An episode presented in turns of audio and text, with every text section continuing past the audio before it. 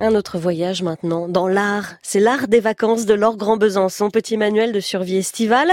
C'est l'art, ce matin, de se promener dans l'espace avec une toile de Robert McCall de la série Metropolis. Amélie, prenez ma main, ouvrez vos chakras cosmiques et promenons-nous quelques instants dans un endroit merveilleux qui n'existe pas. Nous avons quitté la Terre. Le voyage fut rapide et agréable. C'est à la fois notre passé et notre futur qui se tient là, sous nos yeux. La toile s'appelle Métropolis 2050. Elle a été peinte en 1984 par un grand maître de l'art spatial. Il est américain comme son nom, Robert McCall. Dans la cité spatiale de Métropolis, en 2050, il fait bon sortir prendre l'air, le soir, au clair de lune. Devant nous, une gigantesque allée bordée de petits arbres verts. À gauche, une vaste terrasse de béton sidéral. Dessus, des individus se tiennent en position verticale. Ce sont les humains du futur. Observons-les. Seuls, à deux ou à plusieurs, ils se promènent. Certains, plus petits que les autres, sans doute des enfants, tiennent des grappes de ballons multicolores dans leurs mains. C'est incroyable. L'humanité, semble-t-il, n'a pas beaucoup changé. Au loin, des montagnes mauves et bleues s'élèvent dans le ciel. Au-dessus de nos têtes, la lune brille. On dirait une balle de golf géante et toute neuve. Je dis ça à cause des cratères qu'on voit très bien et qui font penser, ma foi, aux petits renfoncements dans les balles de golf. Autour, des astres légèrement blancs, bleus et verts scintillent sans nous éblouir. Pas la peine de mettre vos lunettes spéciales Eclipse, Amélie.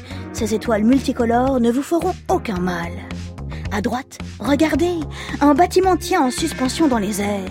C'est une plateforme à deux étages, éclairée de l'intérieur par une chaude lumière jaune. Bordée de petits monolithes, elle est chapeautée à son sommet par de jolies pyramides transparentes. L'ensemble est assez osé du point de vue du style, saluons comme il se doit ce revigorant œcuménisme. À gauche, de grands jets d'eau s'élèvent à des centaines de mètres. Il y a du monde, mais pas trop. Franchement, le calme et l'harmonie règnent. Je n'ai qu'une seule chose à dire. Bravo, le futur spatial les affiches de Star Trek et de 2001, Odyssée de l'espace, c'est lui. Les écussons des astronautes de la NASA, c'est encore lui.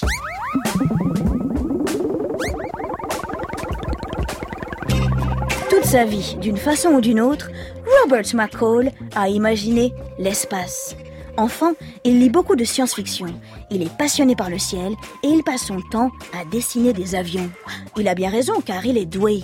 Jeune adulte, la NASA l'engage pour dessiner d'autres avions, mais plus grands et plus compliqués. Ces années, il le racontera plus tard, c'était le bonheur absolu. Tous les jours, il peut voir de vrais avions. Tous les jours, il peut les dessiner. Un matin, son téléphone sonne. Il décroche. Hello dit la voix au bout du fil. C'est Stanley Kubrick.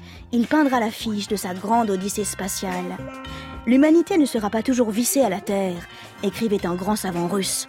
L'espace, c'est bien d'y aller, mais il faut aussi l'imaginer. Les artistes, aux côtés des ingénieurs, des astronautes et des savants, ont eux aussi charpenté ce grand projet de se dévisser de la planète Terre. Amis auditeurs, cet été, pour rendre hommage à tous ces pionniers de l'espace, dévissez-vous, dévissez-vous par tous les moyens et planez, planez comme des rois, comme des princes, ou bien comme des avions. L'art des vacances à la manière de leur grand Besançon. À demain alors votre tour d'Europe artistique. On s'arrêtera en Suisse.